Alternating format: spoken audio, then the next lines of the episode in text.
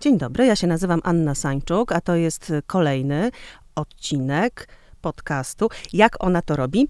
E, dzisiaj zainteresowałam się tym, jak robi to Justyna Dżbik-Kluge. Cześć Justyna. Jak robi to Dżbik? Jak robi to Dżbik? E, jak robi to Dżbik? E, jak robi to Żbik? Jak... Bywam Żbikiem, tak. Tak, tak, tak. No tak sobie pomyślałam, że zwabienie do tego studia dziennikarki, która ma za sobą różne przygody życiowe w tym zawodzie, ale w ogóle w życiu kobiety, matki, właśnie dziennikarki radiowej, telewizyjnej, podkaściary, mówczyni, prowadzącej, rozmaite debaty, spotkania mm, i też mi się wydaje sporo podobnych doświadczeń do moich, takich zawodowych, a może i życiowych. To jest taki właśnie moment, w którym ja się mogę też trochę przejrzeć w tym, co ty sobie myślisz, jak ty to sobie układasz i może na przykład ja będę mądrzejsza o coś, jak, jak ty to robisz i wtedy ja sobie myślę, o może ja też to tak zrobię. E, Justyna e, w pewnym momencie też zaczęła e, pisać książki, które poświęca różnym społecznym zagadnieniom, które się w naszym świecie wokół pojawiają, na przykład, nie wiem, zakonnicom, śluby nieposłuszeństwa, prawdziwe życie zakonnic, albo ratownikom. Medycznym. Nie jestem Bogiem, mhm. medycznym ratownikom, tak. E, a ostatnio, jako matka synom, e, oczywiście e, książka Bezdzietne z wyboru, no prawda, oczywiście to się wszystko jakoś ładnie łączy, podpytamy zaraz. Natomiast wiesz co, ja chciałam się ciebie zapytać i od tego może byśmy wyszły, bo to jest taka rzecz, nad którą ja się zastanawiam bardzo dużo. Właśnie to, mm, ta droga, którą wybrałyśmy sobie kiedyś, myślę, że właśnie nie wiem, ja to tak chyba półświadomie, dziennikarstwo mam na myśli, a jak myślę o tobie, to, myśl, to też myślę, że ty jesteś taką e, rzeczywiście dziennikarką z wyboru, e, takiej właśnie w sobie rozpoznanej jakiejś ścieżki drogi, e, że właściwie nie było dla ciebie innej, bo ta była e, e, no, tym, co cię prowadzi, no po prostu. A to by się dziennikarstwo z przypadku? Trochę tak. Tak? Trochę tak, no bo ja jestem historyczką sztuki jednak Aha, z pierwszego no tak. wykształcenia i też cały czas coś w tym obszarze robię. I oczywiście to się gdzieś tam łączy, y, natomiast to nie jest jakiś mój pierwszy wybór, ani moje marzenie, ani coś, co sobie wymyśliłam. To się bardziej zdarzyło. To, są, to jest pewna rzecz, która się pojawiła po drodze i za którą poszłam i z którą zostałam i nad którą się dzisiaj zastanawiam, po co mi to było. A czasami jestem szczęśliwa, kiedy mogę na przykład sobie porozmawiać z fajną, e, mądrą kobietą e, podczas podcastowego nagrania. No właśnie, to jak patrzysz ty na, tę swoje drogą, na tą swoją drogę dziennikarską w momencie, w którym ten zawód, nawet wczoraj jeden z moich kolegów jeszcze z dawnych czasów z Radia Z powiedział, no tak, to jest zawód zanikający, bardzo często to słyszę. Na pewno jest to zawód... I wszyscy umrzemy Zmie zmieniający się. Koniec e, Właśnie, świata. więc chciałam ciebie spytać, jak ty na to patrzysz, bo też masz za sobą rozmaite zawirowania, zmiany, e, właśnie różne stacje radiowe, telewizja, platformy rozmaite. Jak na to patrzysz? E, dziękuję w ogóle za zaproszenie, bo tak mówiąc, że fajnie się gada z mądrymi kobietami, spojrzałaś na mnie, a ja patrzę tak na twój podcast, bo e, w twoim podcaście, jak ona to robi, są zawsze kobiety, które nie tylko ciebie inspirują, ale mnie na przykład też i myślę, że różne twoje słuchaczki i słuchaczy również, więc za to ci dziękuję i za zaproszenie i za podcast. Bo ja jestem taka sprytna, że zapraszam, zapraszam te mądre. Bardzo, bardzo dobrze, I, ale to, są, to jest dobry kierunek, bo dzisiaj są takie czasy, w których jest bardzo wiele osób, które mówią, że nie znam się, to się wypowiem, więc fajnie, że jest taka przestrzeń, w której mogą mówić osoby, które się jednak trochę znają. I akurat o dziennikarstwie trochę mogę mówić, mhm. albowiem się na nim znam, nie tylko dlatego, że wykonuję ten zawód od 20 lat, nie tylko dlatego, że jestem magistrem dziennikarstwa i komunikacji no społecznej, no nie tylko dlatego, że absolwentami tego samego wydziału są moi rodzice, mój tata i moja mama, to właściwie od czego zacząć? E, wiesz co, ja się mam z tym, jak patrzę na dziennikarstwo tak, że chyba wreszcie muszę zrobić ten doktorat. Mm, zaczęłam rozmowy w kierunku y, doktoratu z moim promotorem pracy magisterskiej, który już mi nawet wymyślił temat tego doktoratu. Tylko teraz trzeba się zebrać, pójść na uczelnię, rozpocząć ten przewód doktorski, czy jakkolwiek to się nazywa, bo, bo są różne opcje, ale jest taka, że trzeba jednak tam trochę pobyć. I chcę napisać doktorat o statusie dziennikarza. Właśnie o tym, jak w ciągu tych 20 lat mojej pracy, twojej również, nasza praca się zmieniła, status dziennikarza się zmienił, no bo e, czasy się zmieniły, ale to nie jest takie, o Jezu, czasy się zmieniły, wszyscy umrzemy. Jeśli ktoś tak podchodzi, to faktycznie w tym zawodzie będzie mu trudno dalej e, się odnajdywać, bo dziennikarstwo to jest bardziej niż jakikolwiek inny zawód, w którym trzeba być podatnym na zmiany. Mhm, to nie jest tak, że masz wdruk po studiach, płynną nie. materią, która się nieustannie przeistacza i wchodzi w jakieś nowe miejsca, y, korzysta z nowych y, możliwości i narzędzi. Nie ma w tym mhm. nic złego. Jest takie zdanie, które ja lubię, nie obraża się na rzeczywistość. I myślę sobie, że bardzo wielu dziennikarzy, którzy się obrazili trochę na rzeczywistość i na przykład zostali w tamtych czasach. Ja pamiętam czasy, bo pracowałam na początku w telewizji polskiej, pamiętam Rower Błażeja się na Woronicza. dzwoneczkiem do ciebie uśmiecha, dzyń, dzyń. Telewizja Polska, właśnie Rower Błażeja i to były takie czasy, ja sobie wtedy ukułam takie powiedzenie, że ludzie chorują na syndrom Woro. Syndrom Woro to jest takie przeświadczenie, że nie ma w ogóle lepszego świata poza telewizją polską, że tylko telewizja polska jest świetnym miejscem pracy, że tam zarabiasz hajs, że w ogóle jesteś tam ważna, ważna. Bo praca w mediach zawsze dodawała takiej ważności. I wielu dziennikarzy cały czas bardzo głęboko wierzy w to, że są tymi opinion leaders, że to hmm. jest czwarta władza. A to się zmieniło. Nie jest tak, że dziennikarze już całkiem nie mają władzy, bo spotykamy się dzień po wręczeniu nagrody imienia Andrzeja Wojciechowskiego, nagrody, którą dostał świetny duet. Akurat z tego duetu wskażę Justynę Suchecką, którą uwielbiam. E, razem ze swoim kolegą Piotrem napisali tekst, właściwie serię tekstów o aferze Villa Plus, dostali nagrodę. Za chwilę są Grand Pressy, może znowu tę nagrodę dostaną. I są dziennikarze, którzy faktycznie jeszcze Robią trochę swoje. świat zmieniają. Tak. Ale, mhm. ale pojawiła się bardzo silna grupa, zwana influencerami, na którą ci prawdziwi dziennikarze czasem patrzą z jakąś taką delikatną pogardą, a może trochę z zawiścią albo zazdrością, bo dzisiaj są takie czasy, masz młode córki, ja też mam dzieci i widzę, kto dzisiaj wpływa na, um, na ich na umysły. ludzi, kto dzisiaj wpływa na, na publiczność, tak? Kiedyś były trzy kanały telewizji, wszyscy kochali Grażynę Torbicką, Katarzynę Dowbor i oglądali po prostu biesiady i one były paniami z telewizji. Dzisiaj one gdzieś tam nadal są, ale bardziej jako echa przeszłości, a, a gwiazdami są przeróżne instagramerki, już nawet nie blogerki, modowe, matkowe, jakiekolwiek sobie tylko zamarzysz. I teraz mhm. można się na to obrazić i powiedzieć, bo ja tu jestem prawdziwym dziennikarzem i tylko ja prawdziwe wartości, a można się temu przyjrzeć i dokonać wyboru, którą chcesz iść drogą. I dla mnie na przykład, mm, mnie jest bardzo trudno tak naprawdę. To są w ogóle, oczywiście, że są to trudne czasy dla dziennikarzy, bo, bo coś, w co wierzyłaś albo w coś, co wiedziałaś, że będzie zawsze, przestaje być zawsze i musisz się jakoś do tego zaadaptować. I... Wiesz co, dla mnie y, jeszcze ważna jest tutaj rzecz yy, i bardzo trudna, ta,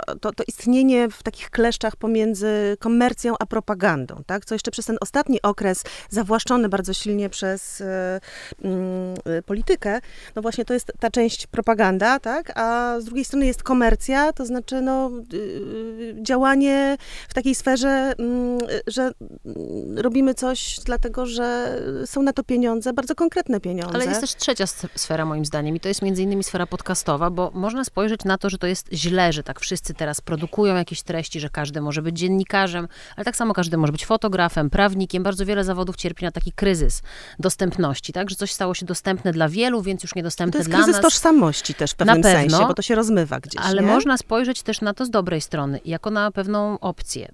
To, że ja nagrałam bardzo dużo różnych podcastów na zlecenie, ale zawsze bardzo konkretnie wybieram firmy, które mi zlecają. Jestem świeżo po nagraniu serii podcastów dla Polskiej Akademii Nauk. Super. Mhm. Jestem po nagraniu podcastów dla Mety, kiedyś Facebooka. Bardzo fajne, nowotechnologiczne podcasty. Nagrywałam podcasty dla e, Centrum Współpracy i Dialogu Uniwersytetu Warszawskiego, też naukowcy, tak? I możesz tym żonglować. Jest przestrzeń, w której możesz y, pracę dziennikarską wykonywać. Ja właściwie to, co mówiłaś na początku, że prowadzę różne dyskusje. Przecież ja cały czas robię pracę dziennikarską. Tak. Wczoraj wieczorem prowadziłam wywiad z Mary z Polski dla Empiku, ale to był godzinny wywiad, który mogłabym zrobić, no właśnie, nie mogłabym go zrobić w żadnej innej telewizji, bo stare media, takie jak radio czy telewizja, żyją troszkę starymi schematami, tak? Po pierwsze, na przykład zobacz, że w radiu nie może być treści za długich bo słuchacz się męczy, mm -hmm. nie? A jak to się ma do 70-minutowych podcastów, których ludzie chcą słuchać i mówią, czemu taki krótki? Ja nie zapomnę takiego komentarza, który znalazłam na YouTubie e, pod odcinkiem Karola Paciorka, jego podcastu Imponderabilia. Odcinek miał, nie wiem, z 90 minut, nawet pewnie więcej, ze 120 i ktoś napisał, co tak krótko co tak krótko, Karol, rozmawiasz. I odbiorcy tego chcą. To znaczy, e, oni naprawdę, przynajmniej część z nich, y, potrzebuje rozmowy, a nie takiego jakiegoś rwanego podrzucania hasełek, śmiesznych y, słówek. No, to też czasem jest fajne, takiego przekomarzanki sobie posłuchać, natomiast prawdziwa rozmowa jest wtedy, kiedy jest ta relacja i na to potrzeba trochę czasu. Trzeba jednak wejść troszeczkę pod spód. Myślę, że kluczowe jest y, Podcasty a propos, na to a propos zmiany też y, dziennikarskiego świata, żebyś sobie, ja mogę mówić za siebie, ja doko- dokonuję cały czas, ale myślę, że jestem już na finiszu tego, tego dokonania wyboru, do kogo ja właściwie chcę mówić. Bo Mhm. jak wspomniałaś, ja pracowałam i w mediach publicznych, i w stacjach komercyjnych, e, gdzie naprawdę jest mało miejsca na słowo, i robiłam różne podcasty, i pracowałam w Radiu 357, które jest takim radiem e, ambitnym, tak? I ja nie muszę mówić do wszystkich, tak? Tak samo jest z moimi książkami. Ja nie muszę, wiadomo, że jeśli trafię szeroko, to się ucieszę, tak? Bo mam jakiś przekaz, o coś mi chodzi, chcę tym ludziom coś powiedzieć, ale nie mam takiego, nie będę mówiła językiem prostackim, albo nie będę robiła sobie kolorowych foteczek w windzie tylko po to, żeby mieć więcej klików, czy żeby mieć więcej, em, nie wiem, obserwujących. Tym bardziej, że wydaje mi się, Ania, że jesteśmy pod kątem właśnie obserwujących Instagrama też w przełomowym momencie. Była taka świetna seria tekstów e, kolegów i koleżanek ze Spiders Web Plus na temat influencerów, bogów influencerów. Ludzie się jorgnęli, zorientowali, że to jest trochę pic na wodę fotomontaż. I myślę, że teraz te stutysięczne konta, wielomilionowe konta influencerskie, to nagle się okaże, że tam, tam że połowa kupionych lajków, druga połowa to jacyś tam znajomi. Ludzie zadadzą sobie to pytanie, ale o czym oni w ogóle do mnie mówią, tak? Myślę, że będzie taki czas, też Karolina Korwin-Piotrowska trochę o tym chyba mówi, też pisze o tym w swoich różnych e, treściach społecznościowych, e, które ja e, obserwuję, że będzie taki odwrót trochę od tego świata właśnie takich opinion leaders e, na zasadzie nie znam się, to się wypowiem. Ale e, kończąc wątek, warto sobie zdecydować się, do kogo chcesz mówić. I ja mam świetne doświadczenia, bo mówiłam i bardzo misyjnie, i bardzo trudnymi zdaniami, polsko-radiowo. A potem przyszłam do Radia Z i nie zapomnę mojej pierwszej rozmowy e, kwalifikacyjnej tam o, o pracę z Agnieszką Siemiak-Harton, wspaniałą osobą, która mnie tam przyjmowała. Pozdrawiamy Agnieszkę. Bardzo. Posadziła mnie w studiu i mówi, masz tutaj fragmencik jakiegoś tekstu z tygodnika Polityka i teraz opowiedz o tym, nie? Ja tam opowiedziałam, a ona mówi tak, super, tylko teraz tak. Zdarzyło się zastąp słowem było, e, wysublimowany zastąp słowem fajny. Mów w komercji. W komercji trzeba bardziej wprost, tak? Więc ja się nauczyłam 5 lat pracy w Radiu Z mówić bardziej wprost i teraz w dzisiejszym swoim życiu mogę łączyć troszkę tego polskiego radia z tym nieco bardziej wprost i staram się to robić w różnych miejscach, w których jestem, ale odnosząc się do tego, co powiedziałaś, że jest takie rozdarcie między propagandą a komercją, ja go nie mam, bo ja nigdy nie pracowałam w propagandzie i ja odeszłam z mediów publicznych w momencie, kiedy zaczynało się całe to szaleństwo, które myślę, że teraz się skończy. Pytanie, jak będzie wyglądał ten koniec. Czy to będzie nowy początek, czy to będzie stary nowy początek. Ale ja odeszłam z telewizji, z telewizji polskiej, to swoją drogą, ale z polskiego radia, w momencie, w którym przyszła tam ekipa, e, pamiętam bardzo dobrze ten moment, e, ekipa taka prawicowa. Ja prowadziłam wtedy w Polskim Radiu w programie pierwszym audycję popołudniową. Mówiłam, drodzy Państwo, e, Polskie Radio program pierwszy, minęła godzina 15 i zapowiadałam kolejne elementy tego programu i moim gościem, nie gościem, tylko to była rozmowa, bo wiesz, system jest taki w Polskim Radiu, że nie każdy prowadzi rozmowy, trzeba być publicystą, że jest młodszy Tak, redaktor, jest, starszy y, redaktor, publicysta. Zaszeregowanie bardzo konkretne. I publicystą był Antoni Trzmiel, który rozmawiał z Cezarem Gmyzem, więc bardzo ciekawe postaci, przyznasz, że osobowości na temat Lecha Wałęsy. I oni, ja zapowiedziałam, a teraz rozmowa dnia jedynki w studiu jest Antoni Trzmiel i wyszłam. I do studia wszedł Antoni Trzmiel, który przedstawił Cezarego Gmyza i rozpoczęli 15-minutową na Żankę na Lecha Wałęsę, gdzie Lech Wałęsa, nawet jeżeli prawda, złym człowiekiem był w tej rozmowie, to nie miał żadnej szansy odniesienia się do, do tych e, zarzutów, że donosił na e, przyjaciół za pieniądze. I ja tam tak stałam z tymi swoimi studiami dziennikarskimi gdzieś i z tym przeświadczeniem, że zawsze dwie strony muszą być, że jakieś rzetelne dziennikarstwo. I teraz będzie brzydkie słowo. Stałam w tej reżyserce i powiedziałam do realizatora, jak ja mam tam kurwa wrócić? I powiedzieć, to była rozmowa dnia jedynki. I to był moment, kiedy zaczęłam szukać pracy i tak trafiłam do Radia Z. No. Ale byłam przekonana, że nie znajdę tej pracy. Nie było tak, że wiesz, wykonujesz trzy telefony już masz robotę. Płakałam mężowi w mankiet, że najwyżej pójdę do jakiejś pracy nieco bardziej fizycznej, bo przecież to nie jest tak, że wszędzie na ciebie czekają. No nie czekają. Ale okazało się, że miejsce się znalazło. E, Wiesz, na końcu to jest też opowieść o tym, mm, czy pozostajesz w zgodzie ze sobą. Takie niby banały, ale, y, ale to jest o tym. Nie można inaczej. Tak, to znaczy można, bo takie przypadki znamy, ale... mm, Tylko po co? Y, No, wiesz, na pewno tam odpowiedzi jakieś byś znalazła. No, Zero, dużo zer. Dużo zer, e, tak, na, na e, koncie, a przed zerami raczej dosyć duże stoją inne Cyferki. cyferki. No, można tam poszukać takich powodów, natomiast nie każdy jest w stanie coś takiego unieść i nie chce. I rzeczywiście tutaj trzeba szukać sobie swojej drogi i wydaje mi się też, że taki rodzaj, wiesz, jakby autentyczności, to znaczy z, y, y, takiej zgodności tego, co jest w tobie, z tym, co ty przekazujesz, to jest też coś, co o dziwo sprawdza się w tym świecie cyfrowym również, nie zawsze, ale sprawdza się. I rzeczywiście mm, znamy też takie osoby, które no właśnie nie ulegają tej y, presji, żeby zawsze były y, te kolorowe foteczki i wszystko tak słodko i powierzchownie, a jednak mają tych odbiorców, jednak mają tych słuchaczy, bo to są właśnie też y, ci ludzie, którzy chcieliby czegoś trochę więcej, trochę głębiej, trochę spokojniej może, trochę uważniej, trochę może bardziej w sposób taki zbalansowany, prawda? E, więc no, ta nadzieja jest, ale nie jest to proste, prosta droga, tak mi się wydaje. E, te zakręty, sama o nich mówisz, prawda? To są też takie momenty kryzysu i właściwie takiego przeistaczania się, że trzeba sobie znaleźć, znowu wymyśleć na nowo siebie e, i to swoje miejsce. To jest bardzo tym. energochłonne przede wszystkim, to bardzo dużo kosztuje. To też nie jest tak, że, że nie wiem, może kiedyś inaczej. Mam wielu znajomych, którzy dalej pracują, na przykład w Radiu Z czy w Polskim Radiu, bo też ważne, ja nigdy nigdy znikąd, bo faktycznie pracowałam w wielu redakcjach, mnie znikąd nikt nigdy nie wyrzucił. Ja zawsze odchodziłam sama, zawsze z każdego miejsca, w którym niewygodę, byłam. coś cię tam kłuło, gniotło. Bo właśnie jak powiedział mi mój kolega dawny z Zetki, że tak masz chyba niski współczynnik konformizmu. Ja mówię, no chyba mam. I możesz trochę, masz, każdy ma jakieś swoje granice, tak? Trochę możesz znieść, trochę możesz sobie przetłumaczyć, trochę możesz zrozumieć, ale jak już są rzeczy, które, to tak jak wiesz, jak już czujesz po prostu, że nie jest tam fajnie, to nie ma się, to ja nie umiem właśnie sobie udawać, że, że jest fajnie, bo wiesz, i po twarzy u mnie wszystko widać i po, po zachowaniu. To ta, ta szczerość niestety kap, kapiąca jest ze mnie, więc to tak, tak działa. Natomiast mm, ja jestem właściwie wdzięczna, że założyłam swoją firmę, bo ja mam od trzech lat swoją firmę, mam swój własny koncern medialny, pani redaktor media i naprawdę robię bardzo dużo rzeczy i też finansowo jestem zadowolona, chociaż ja bardzo dużo pracuję. I na pewno tylko to nie jest tak, że teraz ten kolega, który został w Radiu Z, bo niektórzy mi mówili, o, albo czy w Polskim Radiu, bo ty masz taką odwagę, ja jej nie mam, bo nie wszyscy musimy ją mieć, tak? Ktoś musi ją mieć, żeby nie miał jej ktoś, tak? Ludzie są bardzo różni i są ludzie, którym totalnie pasuje 20 lat w jednej redakcji, robienie tego samego, czytanie tych samych wiadomości, fajnie, ekstra, tak? A są tacy jak ja, którym, których gdzieś coś chcesz inaczej, gna, więcej, gna.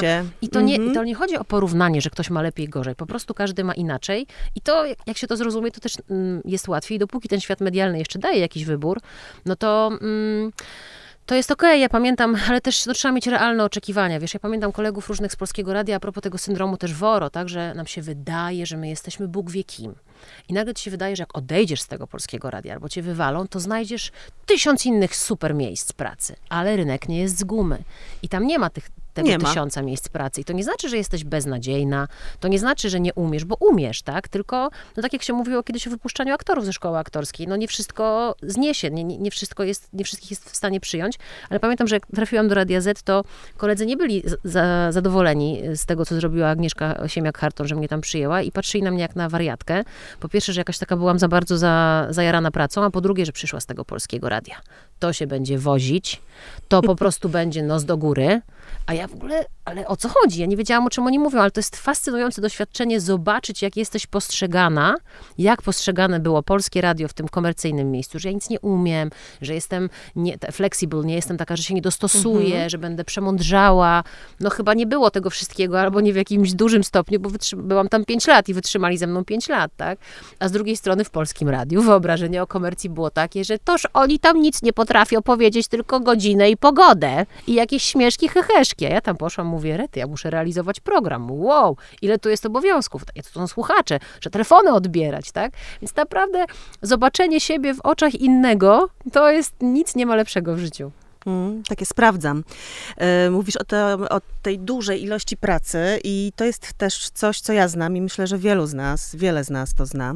E, i, I ja się zawsze zastanawiam, jak tym zarządzać, żeby nie zwariować. E, żeby właśnie, będąc na przykład freelancerem, czy prowadząc tak jak ty e, własną e, firmę, co się sprowadza do bardzo podobnego modelu pracy, bo po prostu dostajesz rozmaite zlecenia, albo sobie coś wymyślasz i szukasz do tego partnerów i to właściwie ciągle są jakieś nowe, nowe rzeczy, to nie jest właśnie ta stała robota od do.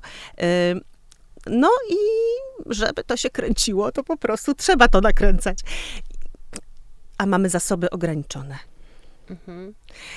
Mamy też oczywiście jakieś źródła energii, ale jest pytanie, jak ty sobie z tym radzisz. Pamiętam, że jakiś czas temu napisałaś, wszyscy mnie pytają, tak, jak ja sobie radzę, tam dwójka dzieci, dziesięć prac i w wiecznym ruchu. Trzeba spać, moi drodzy. No tak, ale nie, Opowiedz nie wiem. mi o tym, ale, ja spróbuję zaczerpnąć ale z tej ja nie wiem, mądrości. Teraz nie wiem, czy ty mówisz to z takim sarkazmem, czy mówisz to yy, Nie, ja chcę serio. poważnie się dowiedzieć. Bo ja też Jak mówię poważnie, się że bardzo robić? słyszę, po pierwsze to mm, nam wszystkim, którzy jesteśmy w takiej sytuacji właśnie, czy freelansu, czy własnej firmy, udaje się dlatego, że sobie cały czas zadajemy to pytanie, czy dobrze rozkładam siły. I to jest, Mhm. moim zdaniem, to jest pierwsza rzecz, żeby się w ogóle o to pytać. Bo jak wbijesz w robotę, ja bym mogła pracować non-stop. Wiem, Rozmawiałam Justyna, o tym ostatnio pracowałyśmy z moim czasem razem i mężem. nieraz cię widziałam w takich akcjach. Ale też, bo ja mam, ja dlatego też nie lubię tego pytania, bo ja czuję, że to pytanie nie jest podszyte dobrem, tylko to pytanie jest podszyte złymi rzeczami. I pokazała mi to świetna młoda dziewczyna, jak ona Aha. to robi, Zosia Kierner. Zosia Kierner jest już teraz dwudziestoparolatką, która założyła swoją fundację Girls Future Ready. Ona studiuje na amerykańskiej uczelni, chyba na Stanfordzie, ale mogę, mogłam tutaj te amerykańskie uczelnie pomylić. I Zosia zaczęła y, się angażować w działalność charytatywną, kiedy miała 8 lat. I to jest w ogóle niezwykła postać. Wcześnie. Ona dużo robi. Polecam poobserwować Mhm. Zosię. T- fundacja jest już bardzo prężnie działająca. Ona po prostu dostrzegła, jak dziewczynki są traktowane w Polsce, jak są traktowane w Stanach, co jest im mówione w Stanach, bo ona wyjechała też do, y, na, do, do nauki za granicę. Najpierw była w y, Finlandii, potem była w Ameryce i zaczęła po prostu polskim dziewczynom pokazywać, jak może wyglądać budowanie jakiejś takiej motywacji, pozytywnego Mhm. obrazu siebie. I dzisiaj Zosia Kierner jest 20-paroletnią laureatką przeróżnych tytułów, Forbes 25, Under 25, co chcesz, w ogóle super dziewczyna. I nagrywałam ją do podcastu pod tytułem... em, no właśnie, teraz uciekł mi tytuł, więc to możemy wyciąć, e, e, bo jestem po covidzie i e, naprawdę jestem świeżo po covidzie i covid Nie bardzo trudny dla ludzi z naszej branży, ponieważ nie pamiętasz konkretnych Mhm. nazw, imion, dat, to jest koszmar. Także A- nie wycinamy tego, bo to jest prawda czasu, prawda ekranu Niech i będzie. mikrofonu. W każdym razie nagrywałam ją do podcastu i za, zadałam jej to pytanie. Ona mówi do mnie, że, że ją pytają właśnie o to, ile ona śpi. I ona mówi, że jak słyszy takie pytanie, to odpowiada, a dlaczego pytasz? I wtedy osoba pytająca dostaje taki zgrzycik, nie? Bo nie pytasz z dobrych intencji, bo tak, ja nie jestem dla nikogo jakimś punktem referencyjnym. Nie trzeba pracować tyle, ile ja pracuję. To po pierwsze, to do wszystkich pytających mnie o to, nie ma takiego obowiązku. Po drugie, to, bo ja to po prostu lubię. Po drugie, ja nie spożywam kokainy, amfetaminy, ani żadnych innych narkotyków, chociaż kiedyś powiedziałam tak dla żartu koledze na jednym planie zdjęciowym i on w to uwierzył. I podszedł do mnie potem inny starszy kolega i mówi, coś ty temu młodemu nagadałaś, że wciągasz coś w pracę. Ja mówię, ja nigdy niczego w życiu nie wciągałam w ogóle, żadne narkotyki. Proszę Więc- Państwa, Justyna ma po prostu naturalnie we krwi pewien ja poziom po prostu od urodzenia. tak mam, ale za rok mam czterdziestkę i też jestem zmęczona. Mam dwoje dzieci i też jak masz już pewien taki etap życia, to chciałabyś te siły na przykład rozkładać trochę tak, żeby więcej być z nimi. Nie dlatego, że ci ktoś każe, tylko ja po prostu moje dzieci, uwaga, niespodzianka, lubię. I lubię spędzać z nimi czas i się z nimi dobrze bawię, ale lepiej się z nimi bawię, jak mam ten czas dla nich, a nie jak mam wykrojoną z dnia godzinkę, którą upchnęłam nogą i tylko patrzę na zegarek i oni wiedzą, że ja patrzę na zegarek, bo muszę iść się jeszcze przygotować do spotkania. Więc, takie, więc to, co na przykład staram się praktykować teraz, to jeżeli mam takie mm, momenty, że mam bardzo dużo pracy, a jak wiesz, w naszej e, branży to działa miesiącami. Jak już chwilę prowadzisz biznes, to możesz zobaczyć, jak twoja branża działa w tym trybie rocznym, że w styczniu, w lutym jest mało zleceń, a potem wjeżdża marzec, kwiecień, maj, maj, to w ogóle październik to jest taki miesiąc, że ja mogę nie spać, na przykład wrzesień i już to wiem, po trzech latach prowadzenia firmy. I teraz jak wiem, że są takie okresy, to po pierwsze muszę sobie na nie odłożyć pieniądze, bo wtedy jak nie pracujesz, to nie zarabiasz, a po drugie mogę sobie w tych okresach, kiedy tej pracy jest mniej, zaplanować dłuższy wyjazd z rodziną i na przykład za chwilę jedziemy, bo będą ferie na tydzień.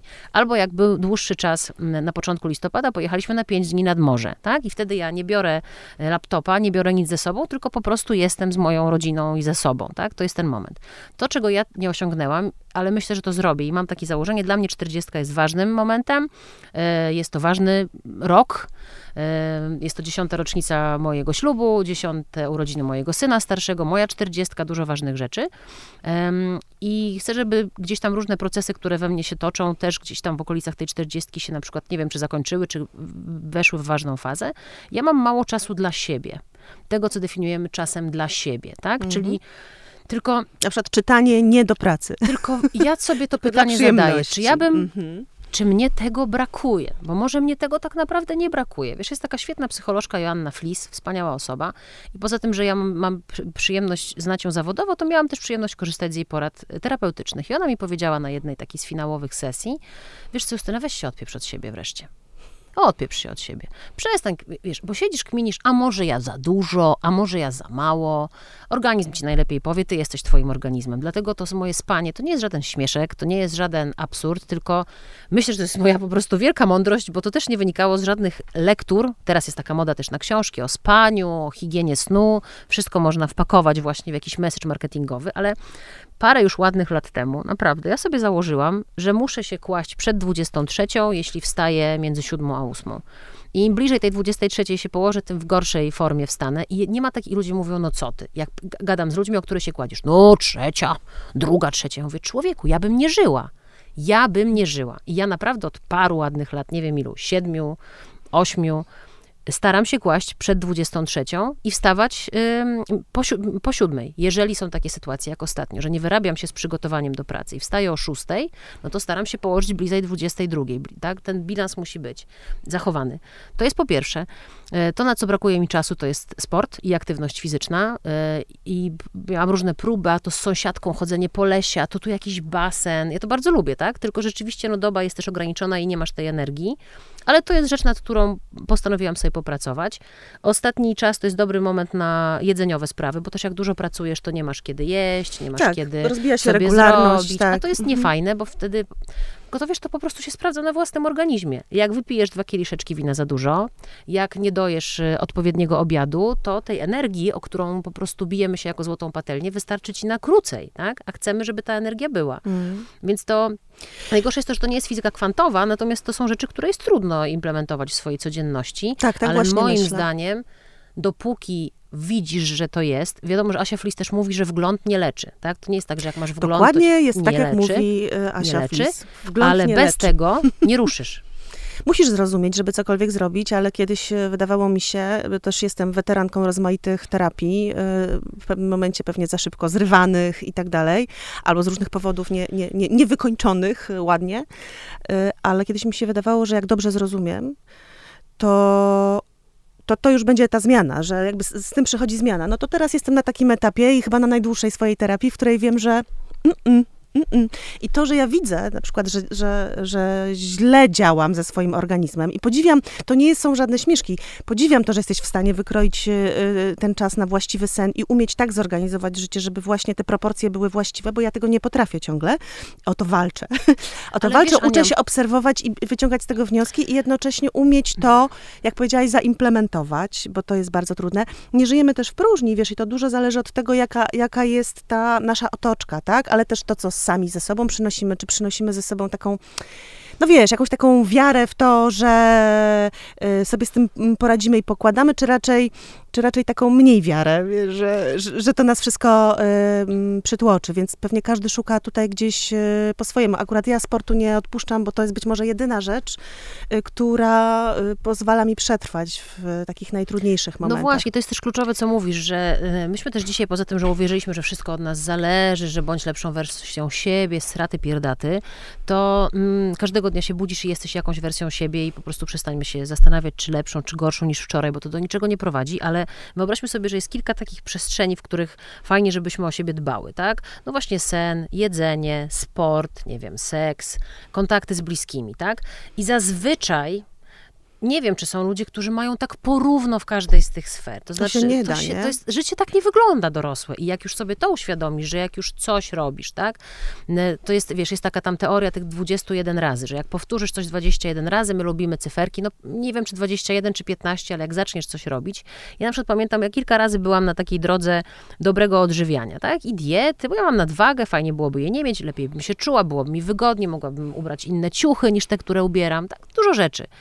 I pamiętam, że pierwsze rzeczywiście trzy tygodnie były koszmarem, 21 dni, ale potem to ja nie byłam w stanie zjeść mlecznej czekolady, bo wchodziła mi tylko gorzka. Tak samo jest ze spaniem, tak? Jak to przepróbujesz, to nie jest tak, że musisz jakoś walczyć, dobra, nie mogę spać, ale teraz zasnę. Spanie jest bardzo oso taką osobniczą cechą i przede wszystkim trzeba się posłuchać swojego organizmu, ile potrzebujesz spać, bo może się okazać, że są ludzie, którzy nie potrzebują 7-8 godzin spać, tak jak o, ja. ja to potrzebuję z 9. No to już teraz musisz, ale nie- a to już zapasy, y, wiesz, nadrobić musisz zaległości, tak? Więc chodzi o to, żeby e, nie narzucać sobie takich po prostu kagańców, że jak już dobra, jednego nie, no nie zjadłam dzisiaj, o kurde, spieprzyłam, dobra, to już się nie liczy. To już moja droga przemiany, wiesz, koniec. Płyniemy w takim razie. Otwieramy wino, bo już wszystko jedno. Nie, to tak nie działa. To no właśnie na tym, dla mnie na tym polega dorosłość, dla mnie na tym polega też jakaś dojrzałość, żeby sobie uświadomić, że okej, myślę sobie, że może kiedyś, jak będziemy rozmawiać, formalnie czy nieformalnie, i ja powiem o tych pięciu tematach, to we wszystkich będę miała tak po 80. I to będzie triumf. To Mhm. będzie sukces. No. Dobrze, będziemy robić co jakiś czas taki odcinek, sprawdzam, e, e, jak jest w tej tabelce u, u Dżbika. E, no i też u Sańczuka, no bo, bo ja się za każdym razem Musi rozmawiając tutaj z kimś, odniesienia, no. tak, ja się cały czas przyglądam i właśnie robię sobie z was, dziewczyny, takie punkty odniesienia. To jest naprawdę bardzo pouczające i daje mi do myślenia.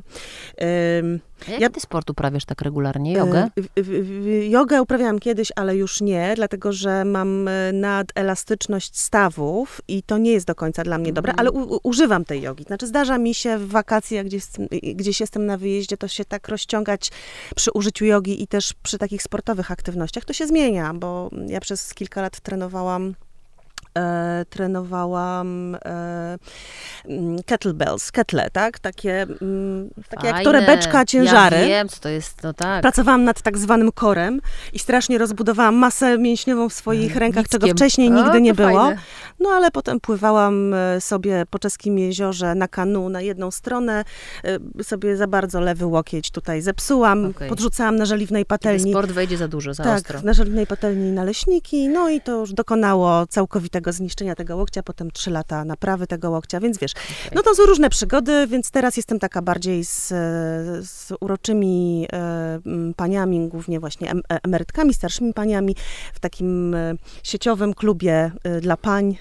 E, sobie przychodzę na ćwiczenia, a czasem na jakieś grupowe Na jakieś poskakanie. Okej, dobra. E, a oprócz tego... mm, No dużo jeździsz na rowerze. Dużo jeżdżę na rowerze, to jest mój, jakby to powiedzieć, środek lokomocji podstawowy. Mhm. Oraz e, bardzo dużo lubię pracować z ciałem z, mm, e, gdzieś w okolicach tańca i takich elementów jogi, ale takiej może bardziej skupionej właśnie też na pracy wewnętrznej, na oddechu. Zajmuję się tańcem współczesnym w Mhm. dużej mierze od iluś lat i, i dosyć dobrze znam to środowisko i bardzo lubić, lubię chodzić na warsztaty właśnie do tych osób, bo się bardzo wiele dowiaduję o sobie poprzez ciało. Mhm. E, I właśnie nie traktowane w taki ściśle sportowy sposób, chociaż jest ta praca Jasne. czasami równie intensywna, tylko to jest tak naprawdę odkrywanie siebie y, z użyciem tego narzędzia, które każdy ma, którym jest ciało i które też bardzo dużo nam pokazuje. No bo przecież my nim jesteśmy. To w ogóle jest takie zabawne, że są takie czasy, że mówisz je, ja i moje ciało. No jakby ja i ja. Ciało no, ale to my też o nim właśnie ja, nie? zapominamy wtedy No właśnie, tak. kiedy nie śpimy, nie jemy jak trzeba i tak dalej, a ciągle to robimy. Nawet tacy y, y, zaawansowani na tej drodze, Drodze spania. drodze spania i robienia porządku ze swoim e, planem dnia. E, A myślę, że wiele osób jednak, no właśnie, nie do końca ma te porządki. Więc w takich momentach to rzeczywiście jest taki wspaniały moment, w którym ja potrafię się naprawdę nawiązać relacje ze swoim ciałem.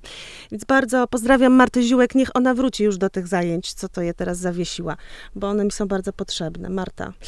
Ym, a ja chciałam ciebie zapytać, wiesz co, przy okazji dziennikarstwa, y, bo tu się pojawił temat książki. Ty mówisz o dziennikarstwie jako, mm, no po prostu takiej bardzo szerokiej dziedzinie, gdzie właśnie y, odnosimy się do tych spraw społecznych, politycznych, bardzo różnych, ale y, w pewnym momencie też, myśmy się tak poznały zresztą bliżej, mm, jest, tak, jest taka, e, taki element, który właśnie się nazywa książką.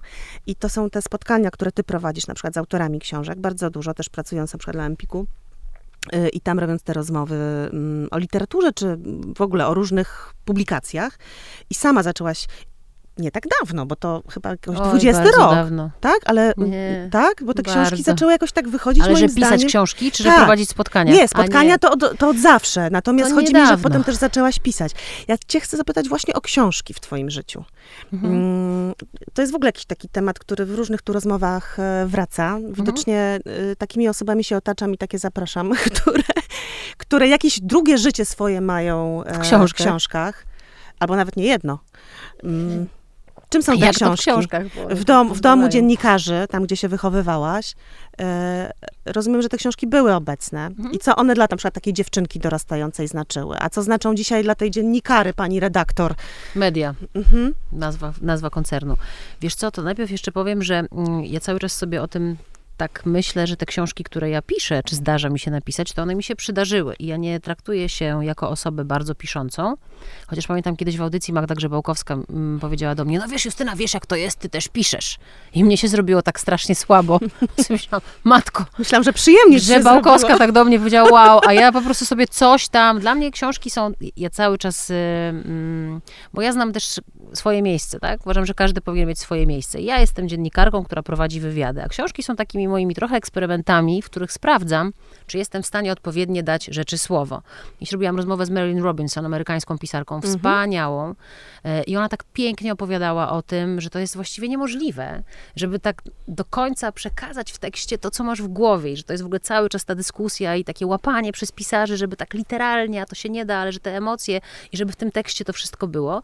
Ja W dlatego też- poezji się da. To moje no zdanie. w poezji się, to tak, a to wiesz, to tutaj nie jestem tak mocna w tym gatunku, żeby pewnie długo o nim dyskutować, ale bez wątpienia to jest gatunek, który na to pozwala bardziej. Chociaż jak wczoraj polecałam komuś Basi Klickiej książkę Reneta, która jest niby prozą, a bardzo poetycką, Mhm. więc w takiej prozie Czasem albo to jak się Albo zaciera, jak ta granica. o łakomych y, mm, Małgosi Lebdy, no to, to ona też jest prozą, a taką poetycką, Mhm. więc czasami się zaciera. Ale chcę powiedzieć, że ja sobie po prostu eksperymentuję, czy ludzie rozumieją, jak ludzie odbiorą to, co ja napiszę. Sprawdzam, tak? Robię takie sprawdzam, bo jakby dziennikarz, każdy twórca jest dla odbiorców. Jeżeli łapie z nimi jakiś właśnie przelot, język, to, co ty mówisz w twoim języku, ktoś to dekoduje, rozumie, Mhm. no to jest, jest super. Ja jako osoba y, nastoletnia, czy jako dziecko, nie czytałam książek specjalnie. Nie. Ja czytałam A. lektury. Ja nie byłam typem, Czyli typem czytaczki. Odrabiałaś takie z- e, lekcje, które Bardzo. Ja byłam kujonem, Mhm. ja bardzo dużo się uczyłam. Ze wszystkich przedmiotów miałam piątki, miałam zawsze czerwony pasek. Y, tak było. Y, No jeśli i można o- wyjść na ludzi, proszę państwa. Nie trzeba się Prawda? bać czerwonych pasków. No, to też pewnie na inną rozmowę. Natomiast mm, w moim domu rzeczywiście, oczywiście było bardzo dużo książek i one są ciągle w moim domu, bo moi rodzice byli bardzo czytającymi, są zresztą osobami, ale ja bardziej pamiętam z dzieciństwa winyle. Ja bardzo dużo słuchałam rzeczy na winylach i to nie tylko bajki o ptaszku Toto, który został skazany na obieranie ziemniaków i dlatego nigdy nie lubiłam obierać ziemniaków, naprawdę, ale też piosenek Mireille Mathieu, która była ukochaną Mhm. piosenkarką mojej mamy i mama miała nawet taką trochę fryzurę jak Mireille Mathieu i może ja mam też taką trochę Na teraz jak grzybka ona. takiego. na grzyb, takiego musiałabyś grzybka. grzywkę mieć taką No ale ta grzywka to zaznaczoną, no, wiem, ale to, ale czarne włosy, wiesz. Więc winyle pamiętam bardziej niż książki, różne słuchowiska. Miałam wspaniałe słuchowisko o krasnoludkach w Karzełkowie, które czytał Bogdan Smoleń, to znaczy on był tam e, mm, głównym skrzatem, więc y, książki były w moim życiu, to są takie, wiesz, romantyczne opowieści wiem, że są takie postaci, które mówią, książki były dla mnie ucieczką albo odkryłam jakąś literaturę. Ja nie odkryłam literatury, jak miałam 12 lat, czy 15, czy 16, ale pamiętam, że nie wiem, czy ta książka nie była mm, lekturą w którejś klasie. 100 lat samotności Markeza, to była taka książka, która naprawdę jakoś zrobiła na mnie ogromne wrażenie, dlatego teraz do niej nie wracam, bo się boję, że moje wrażenie już przestanie być. Podobnie było z książką Mistrz Małgorzata Buchakowa. W tamtych czasach też bardzo popularne były teatry telewizji, które ja oglądałam z dużym zainteresowaniem. Był świetny teatr telewizji. Tego mi brakuje. Telewizji mi nie brakuje, ale brakuje Ale to było mi tak świetne, te teatry telewizji. telewizji. I one były na podstawie takich tekstów i to było tak zagrane. I pamiętam, że jakieś, wiesz, bardziej pamiętam właśnie emocje związane z tymi książkami. Albo jak czytałam Zbrodnie i karę Dostojewskiego, to były takie książki, które widzisz, mnie emocje, które tam były, jakieś takie mroczne, ciemne. No, profesor Bralczyk w swojej biografii teraz, która niedawno wyszła o sobie, mówi właśnie o tym, że literatura jest ciemna i jasna, tak? Że jest taka, że jemu zawsze bardziej odpowiadała ciemna. No wiesz, ja nie czytałam książek, ale kochałam Cypriana Kamila Norwida i uważałam, że to jest w ogóle, napisałam o nim wielką pracę na maturze i pisałam o nim pracę na języku polskim, bo ja uważałam, że to był pierwszy pierwszy polski felietonista, więc on był dla mnie takim mistrzem dziennikarstwa i był taką niesamowitą postacią i pamiętam kiedyś profesorowi Bralczykowi, który jest fanem Mickiewicza, myśmy kończyli to samo liceum imienia Zygmunta Krasińskiego w Ciechanowie, tutaj kolejnego wieszcza. Przyznałam się do tego, że ja lubię Norwida, on tak na mnie spojrzał, mówi, tego grafomana? I po prostu ideał sięgnął bruku, wiesz, i koniec. Więc to nie jest tak, że ja byłam jakąś abnegatką literacką, ale to nie było tak, że nie wiem, może miałam takie bogate życie wewnętrzne, a może po prostu byłam bardzo zaangażowana może, społecznie. Może towarzyskie miałaś bogate życie Miałam przecież, no. dosyć i społeczne. Ja w pierwszej klasie zostałam szefową samorządu w swojej szkole, pamiętam, wygrałam pamiętam. wybory. Już kiedyś o tym mi mówiłaś. Do, zrobiłam dżemy, ja miałam w ogóle dobre podejście, takie polityczne. Zrobiłam dżemy, bo było dżbik jak dżem, więc zrobiłam takie, kupiłam takie małe dżemy i nakleiłam takie naklejki dżembik, gdzie M było, wiesz, w, w nawiasie, a tak było dżbik. To były moje materiały propagandowe w liceum w pierwszej Mistrzyni klasie. propagandy jednak. Pokonałam kolegę z czwartej i po prostu i się udało, więc rzeczywiście może dlatego z tymi książkami było po prostu tak, że czytałam rzeczywiście wszystkie lektury z dużym zainteresowaniem i teraz je pamiętam. Natomiast y, ja sobie teraz nie wyobrażam, żebym nie miała w życiu książek. Gdyby Mhm. jakimś Przyniosłaś cudem, mi trzy. Tak, bo ja Przy czym nie swoje, ja twoją akurat crossing. przyniosłam ze sobą, a tak. Bo ja mam takie pewne uczucie zażenowania, wręczając komuś swoją książkę. Zawsze mnie to w jakiś sposób peszy, a to może do, do przerobienia jakiś kolejny temat do przemyślenia. Ale akurat też już nie miałam swoich egzemplarzy autorskich, to też może dlatego nie przyniosłam swojej i wiedziałam, że ją masz. Ale mm, gdyby się tak stało, co mam nadzieję, że się nie stanie, ale że nagle moja praca książkowa zostaje mi zabrana, czasami się nad tym zastanawiam. I co ja bym wtedy, to wtedy bym czytała, bo to jest takie pytanie, wiesz, czy ty czytasz dla pracy, czy dla przyjemności? No jeśli praca sprawia ci przyjemność, to czytasz też dla przyjemności. Inaczej się czyta książkę, jak sobie jedziesz na wakacje, odpalasz ją, smakujesz słowa. Oj, inaczej. A inaczej, jeżeli masz zadanie, żeby w niej coś znaleźć, złapać jakiś punkt, o który podpytasz autora, no to jest, to jest zadanie, tak? Książka jest zadaniem, tak? A tak książka może być jakimś elementem, wiesz, wystroju twojej codzienności. A dla mnie książki są zadaniami, ale ponieważ ja jestem osobą zadaniową, to jakoś mnie to szczególnie nie boli, no. Tak to jest. A co to było za zadanie z tymi bezdzietnymi e, z wyboru? Trochę się z tego tłumaczysz tutaj we wstępie, A. że dlaczego matka dzieciom właśnie... Specjalnie tak. Specjalnie, specjalnie. No też o zakonnicach napisałaś, nie będąc e, zakonnicą, o ile mi wiadomo. Nie pamiętam, żebym była. nie pamiętam, więcej grzechów nie pamiętam. Lepiej, że nie pamiętam. E, tak, ale coś musiało mm, się zdarzyć takiego, że właśnie to. Ten, to czy to chodzi o to, e, jak bardzo w polskim życiu społecznym wchodzimy w życia innych ludzi bezpardonowo, y, z góry Mhm. zakładając, że coś powinni albo czegoś nie powinni i ta sfera na przykład rozrodu czy Nazywa rodzicielstwa. prawa prokreacyjne. E, Tak, w ogóle wszystko, co wokół tego jest no, taką wrażliwą e, sferą, gdzie też bardzo łatwo dochodzi do, ja bym powiedziała, swego rodzaju zawłaszczania cudzych przekroczeń. e, e, e, żyć, tak? I to we własnej rodzinie bardzo często można tego doświadczyć, ale też w pracy, na ulicy nawet, kiedy właśnie ktoś cię maca po ciężarnym brzuchu albo zagląda ci do wózka i mówi, dlaczego bez czapeczki? No to każda matka zna tę historię i pamięta ten rodzaj jakiejś takiej bez, bezsilności, Takiej żenady wściekłości, takiego- żenady. Właśnie tego, że ktoś nagle w sposób tak jakiś e, bezpardonowy przekracza twoje granice. I tutaj ta kwestia y, właśnie, a dlaczego nie masz dzieci na przykład, to jest jedno z takich właśnie mm, pytań, aczkolwiek y, tak sobie myślałam, czytając te wszystkie historie i też wypowiedzi e, specjalistów i też mając dorastające córki i znając różne młode osoby, że to może już nie jest tym problemem dla tych najmłodszych. To znaczy oni naprawdę inaczej e, na to patrzą i w ogóle nie mają takiego, takiej że- że- żenady w tym, że właśnie trzeba się w coś wpasować, że trzeba te dzieci mieć. Właśnie może nie, nie, właśnie może nie trzeba. Umieją to bardzo ładnie sobie wytłumaczyć, ale też nie czują tej presji. Mhm. To jest dla mnie ciekawe, bo ja jednak w tym mm, naszym pokoleniu, moim, no nie wiem, wcześniej, to miałam wrażenie, że właśnie się odbębnia pewne zadania do wykonania. Jednym z nich są e, założenie tej rodziny i posiadanie dzieci, a w tej chwili ch- chyba tak nie jest. Możesz ten model życia y, kształtować dużo bardziej swobodnie. Ja się cieszę, że te następne pokolenia są takie, że e, dają sobie prawo do różnych rzeczy. Nie muszą go wyrywać, nie muszą go odbierać, albo nie muszą nie mieć poczucia, że robią komuś wbrew. Bo ktoś 20, ma oczekiwania. Tak, 20 lat później nagle orientujesz się, że może ja właśnie nie takiego życia chciałam, no ale wszyscy tak robili, to i ja tak zrobiłam. No właśnie, bo ja pamiętam, to tak, to tak trochę jak z feminatywami. Yy, lubię opowiadać taką historię. Mój syn, lat już teraz 9, wtedy miał chyba z 7, wrócił z pierwszych kolonii, na które pojechał sobie i mówi, mamo, to były takie kolonie, na których te dzieci próbują różnych rzeczy. Sportowo, można popływać na żaglówce, można pograć w piłkę, można popróbować na przykład łucznictwa. I Heniek wróci i mówi, mamo, ja będę trenerem łuczników i łuczniczek. Ja mówię, o, łuczniczek.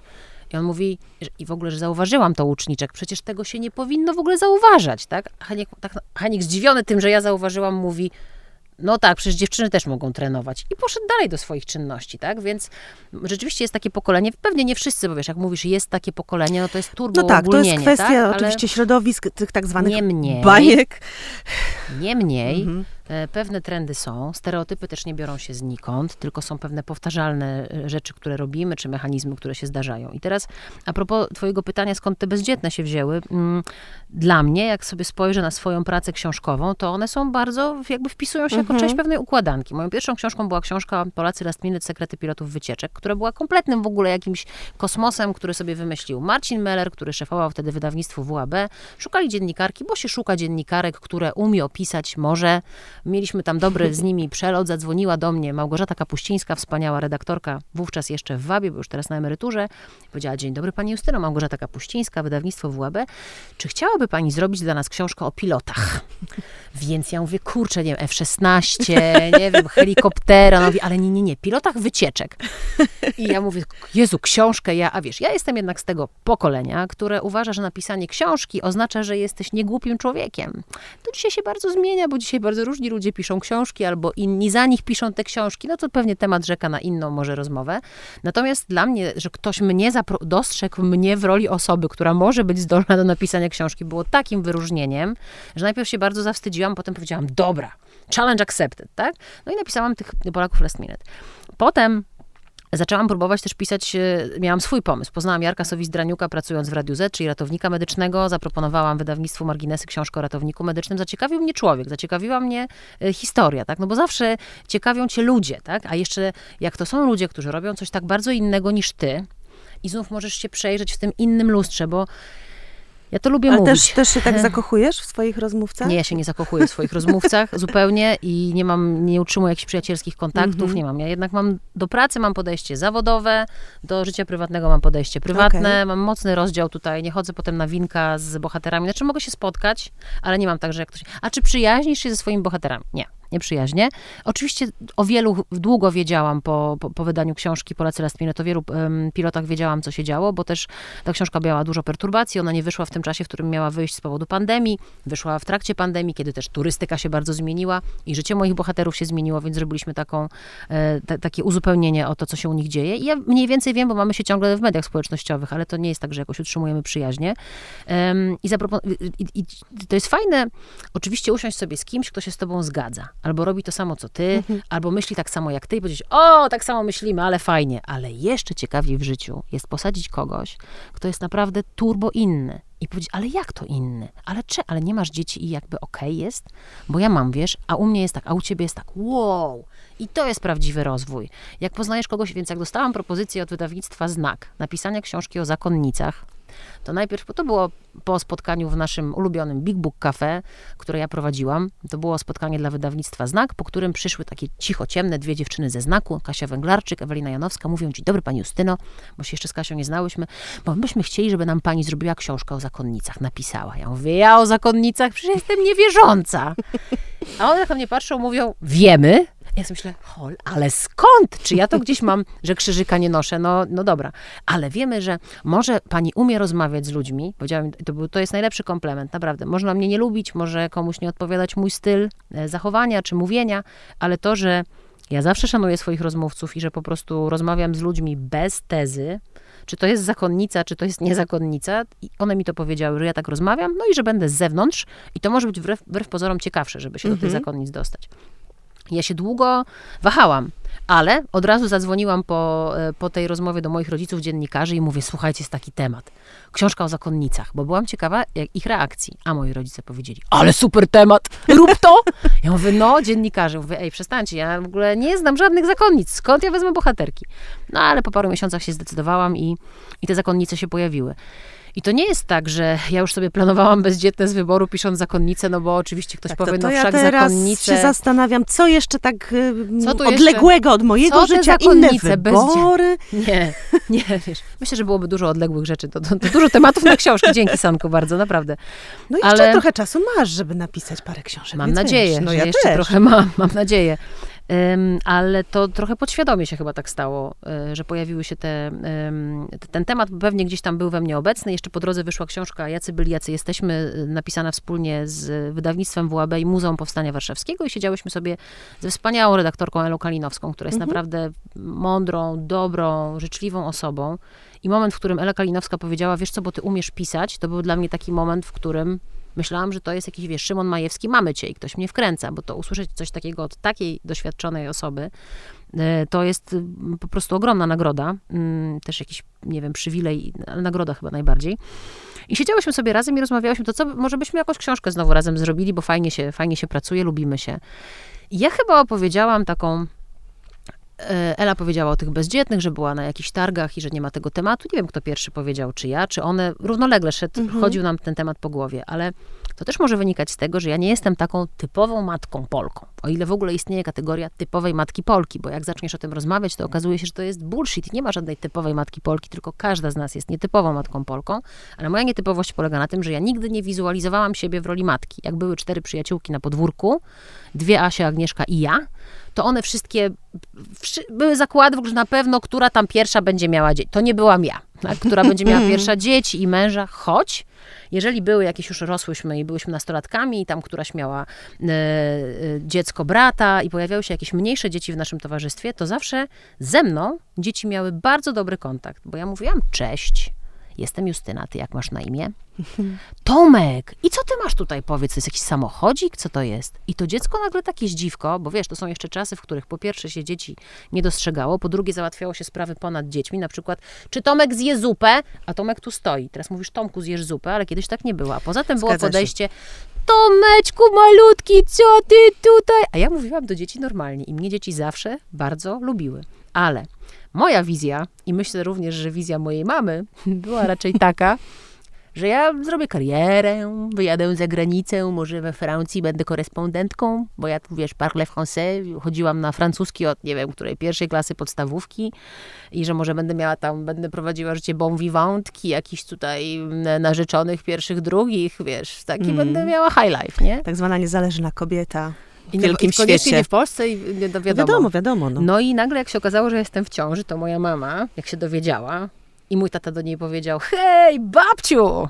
Moja mama spojrzała powiedziała, nie jestem żadną babcią, nie? I tak mówię, dzięki mamo, fajne wsparcie, nie? Więc, ale to teraz się oczywiście z tego śmieję, wtedy było mi trochę przykro, ale wiadomo, że gadałyśmy o tym i, i teraz moja mama jest super babcią i są bardzo kochający dla moich wnucząt i jeżeli tylko im siły pozwalają na to, to spędzają z tymi moimi synami czas, ale ja nigdy nie miałam właśnie takiego wyobrażenia, więc ja byłam taką matką, która pewnie miała o sobie wyobrażenie, że będzie bezdzietna, tak? Więc tak jak te książki, tak może trochę te dzieci mi się przydarzyły, ale w książce jest świetna badaczka, profesor Monika Mynarska, e, socjolożka i demografka z UKSW, rozmowa z którą po prostu pokazała mi, rozmowa z nią pokazała mi, że ja chciałam mieć chyba dzieci, bo jednak wybrałam sobie takiego partnera, który zawsze miał taką potrzebę, a wcześniej miałam różnych, którzy być może takiej potrzeby nie mieli. Ale ja z nimi już nie jestem, tylko jestem z mężem, który na dzień dobry powiedział, że on to chce mieć dwoje dzieci. Córka miała mieć na imię Marianna, chyba po babci, a syn nie pamiętam. Na No, szczęście mamy dwóch chłopaków, synów, jest tak. Marian i po prostu Heniek, więc to to pewnie bym sobie takiego chłopa nie wzięła, jakbym tak całkiem się bała tych dzieci, a kysz, a kysz. No. Także jest fajnie. Tak, ale właśnie mm, często to jest też ciekawe, kiedy spotykasz, tak jak mówisz, osobę, która dokonuje innych wyborów, albo inaczej się to życie potoczy.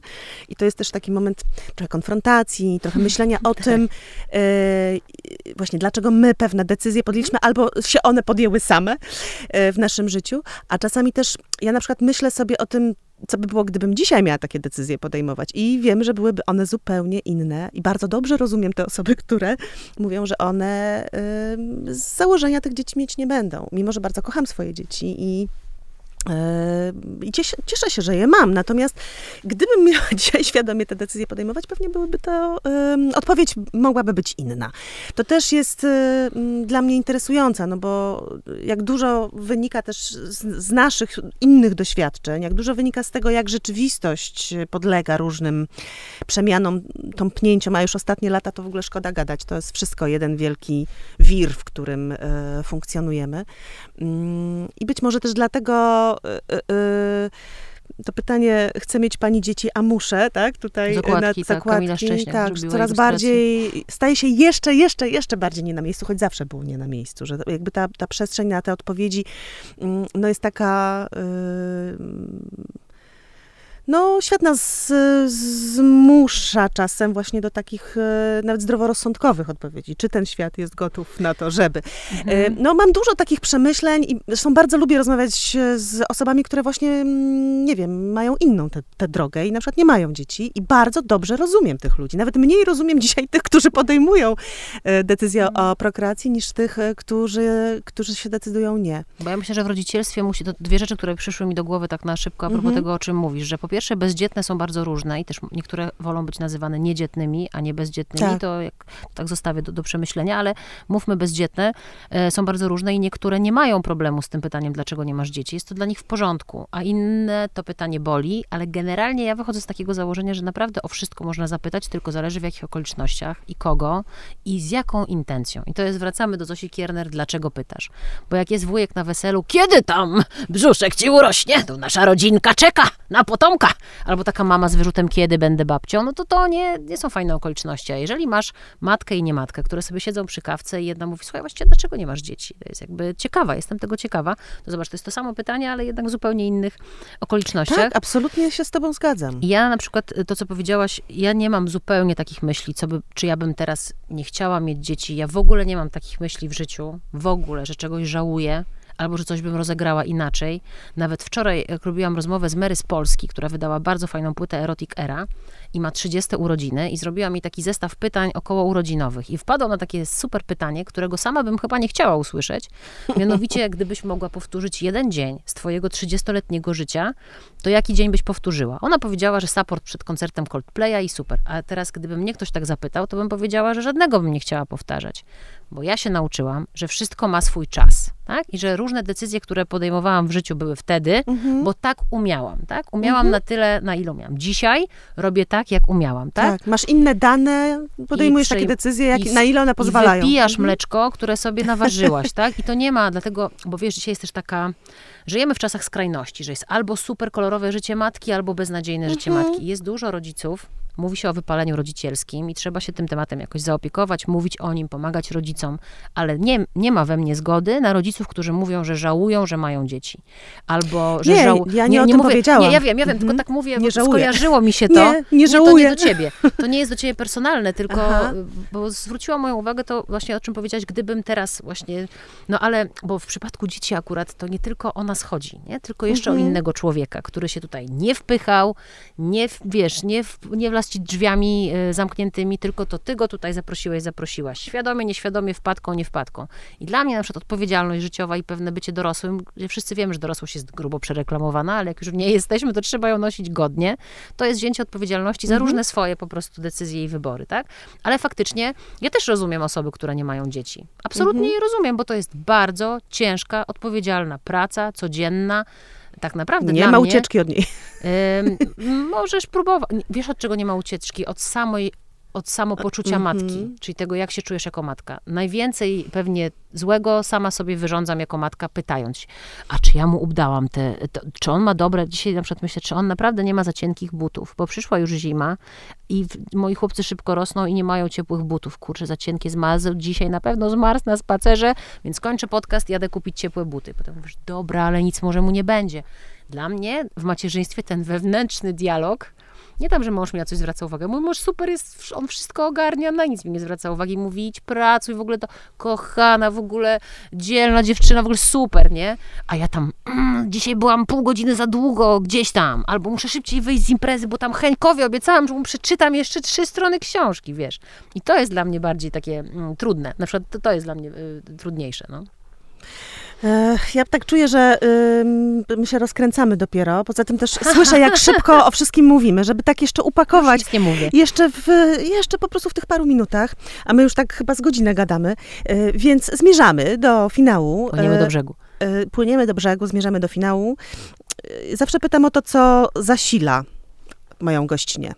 No wiem, że sen, Obiad odpowiednio, zjadła, co daje taką energię właśnie? No to powiedziałeś, że w ogóle zadbanie o to, żeby te swoje zasoby tak równoważyć, ale tak jakbyś miała właśnie takie elementy, które ci dają takiego energetycznego kopa, taką, wiesz, na, chęć po prostu do tego, żeby żyć, żeby działać, żeby mieć, wiesz, bo okoliczności wokół nas, jak, wie, jak wiemy, potrafią się z dnia na dzień tragicznie nagle skomplikować. Mamy za sobą tu różne wojny, co wybuchły dalej, bliżej i mamy pandemię, wiesz, różne rzeczy się dzieją, prawda? Y, Żyjemy z otwartymi oczyma, więc wi- wi- widzimy też, co się innym ludziom przytrafia. Nie wiadomo, co się I czasami, cie, tak, i czasami ciężko jest to udźwignąć, ale coś, co jednak pcha do przodu, to co to będzie? To kiedyś pewnie bym powiedziała, że mnie nakręcają ludzie, Mhm. ale dzisiaj już bym tak nie powiedziała, ponieważ e, obserwuję u siebie od pewnego czasu taką ciekawą e, cechę. Ja zawsze byłam taka właśnie ekstrawertyczna, towarzyska, imprezy, weekendy, ziomeczki, ludzie, ludzie, więcej, więcej opowiadaj, gadaj. A im jestem starsza, tym nie powiem, że mam, mm, już ludzie mnie nie napędzają, bo na przykład ja to widzę, jak wracam z pracy, jak wracam z jakiegoś spotkania, które prowadzę. Mój Boże, ile ja mam energii. Ja Masz wracam na strzał energetyczny. Ja mam to samo. Mam to samo. na takim poczuciu, że było super, że tego pogadania, że kogoś to zainteresuje. W ogóle, więc jest taka energia, Mhm. ale to jest paradoksalne, że z jednej strony energia takich spotkań właśnie, które prowadzimy, czy które mamy w pracy z ludźmi, jest bardzo energochłonna. To znaczy ona z jednej strony daje, być może są dwa rodzaje energii. Ona ci daje taką energię intelektualną, mentalną, jakieś osadzenie, że super, robisz swoją robotę, ale fajnie się gada Taką radość po prostu, też z wymiany pewnej, nie? Różnie to można pewnie nazwać, różne rzeczy, ale z drugiej strony fizycznie to jest cholernie męczące. I o tym się w ogóle mało mówi, jak nasza praca jest męcząca. I też ludzie mają po prostu małe wyobrażenie o tym, jak do naszej pracy trzeba się przygotować, bo to nie jest tak, że sobie idziesz y, na event i go prowadzisz, tylko do tego eventu musisz się naczytać, czasami z kimś jeszcze narozmawiać, nawymieniać maile, namyśleć o tym, co tam będzie się działo. W trakcie wydarzenia jesteś skupiona na 1000%, łapiesz zdania każdej osoby, żeby to połączyć, podlinkować, żeby była ta energia e, rozmowy i też publiczność, łączysz tak dużo kropek, tak? I potem jesteś po prostu wypompowana. Jak prowadzę jakąś na przykład dużą imprezę, galę, to jestem tak zmęczona, jeszcze stoję, wiesz, ta, jesteś po prostu fizycznie zmęczona. I im jestem starsza, tym mm, więcej mi daje cisza. I poza tym muszę więcej, y, właśnie te proporcje muszę mieć trochę inne, wiesz, że jeżeli jestem du- dużo gdzieś w pracy, to potem muszę dużo nie być w pracy, albo z nikim nie rozmawiać, albo być tylko z ludźmi, którzy, przed którymi, mm, znaczy ja zawsze jestem sobą, ale jesteś trochę inaczej sobą w pracy, a trochę inaczej w domu jesteś sobą, więc być sobie w gronie takich bliskich ludzi, z którymi po prostu możesz podubać w nosie i pooglądać 75 raz ten sam odcinek Scooby-Doo, bo to jest twój comfort movie i po prostu Scooby-Doo, kocham to. E, I, I to mnie napędza, więc w jakiś sposób są to ludzie, ale również bez ludzie. To znaczy, że jeżeli oni są spoko, ale żeby nie było ich też tak za dużo. Bo też ludzie, czasami się ludziom właśnie wydaje, nie, nie zapomnę tego, prowadziłam takie spotkanie w pokoju na lato z cyklu Zabawa po dorosłemu. To był cykl Joasi Flis. I spotkanie wyszło świetne, bo już się super bawili. Podeszła do mnie dziewczyna, organizatorka mówi, Rety, ty chyba też się dzisiaj świetnie bawiłaś. A ja już tam, wiesz, mówię, wiesz co, nie. I to nie znaczy, bo ja bo tu jest- jestem w pracy, tak? Bo ja dzisiaj mam też dosyć jasny podział. To jest praca, to jest zabawa. To jest spotkanie towarzyskie. Ja dzisiaj jestem z tobą w pracy. Nie jestem z tobą przy kawce w Big Booku i nie gadamy o, o pogodzie, która dzisiaj jest piękna, tylko też mam jakieś zadanie, tak? Rzeczy, które są dla mnie pewnym Mhm. No, zadaniem. zadaniowiec z ciebie. zadaniem Zadaniowczyni. trzeba jakoś zrównoważyć tym, żeby było bez zadań. Świat bez zadań jest fajny, to jest super. A mam taki dzień, że wiesz, poniedziałek, że zaczyna, to jest super w ogóle w Dzień zawodzie freelancera, dzień, że zawozisz dzieci do przedszkola i mówisz, to teraz sobie zjem, a potem sobie sprzątnę łazienkę. Albo na przykład się położę na chwilę. Takie dni są strasznie potrzebne. Dni bez zadań. y, Ja sobie wpisuję do moich, do moich zadań. Moja terapeutka na pewno będzie miała ze mną do pogadania. Czy pani też z tych dni bez zadań robi zadania? Tak, niestety tak. E, pani redaktor zadaniowa, ale czasami bezzadaniowa. Bez Moim zdaniem przyszła stand-uperka również. Ja widzę takie zadatki od lat po prostu i czekam, i czekam, aż w końcu taki... Nie można mieć wszystkiego. Na szczęście nie można jeszcze mieć jest, wszystkiego. jeszcze jest parę latek przed nami. A ty e, chcesz robić stand-up? Zapraszasz mnie do duetu? Ja nie wiem, czy ja się nadaję do stand-upu, ale w tobie widzę takie, e, takie zalążki. Bardzo ci dziękuję, że przyszłaś tutaj i mnie na przykład naładowałaś energią. To dobrze, to ja ci dziękuję za zaproszenie. Bardzo lubię sobie tutaj siedzieć w tym pokoiku. Chodź, posiedzimy jeszcze, nawet już można wyłączyć I mikrofon. pogadać. Także my się, tak, my się tutaj już rozstajemy z, ze słuchaczami i słuchaczkami. My sobie jeszcze posiedzimy w tym pokoiku. Dziękuję. Bardzo Dzięki. dziękuję. Dziękuję.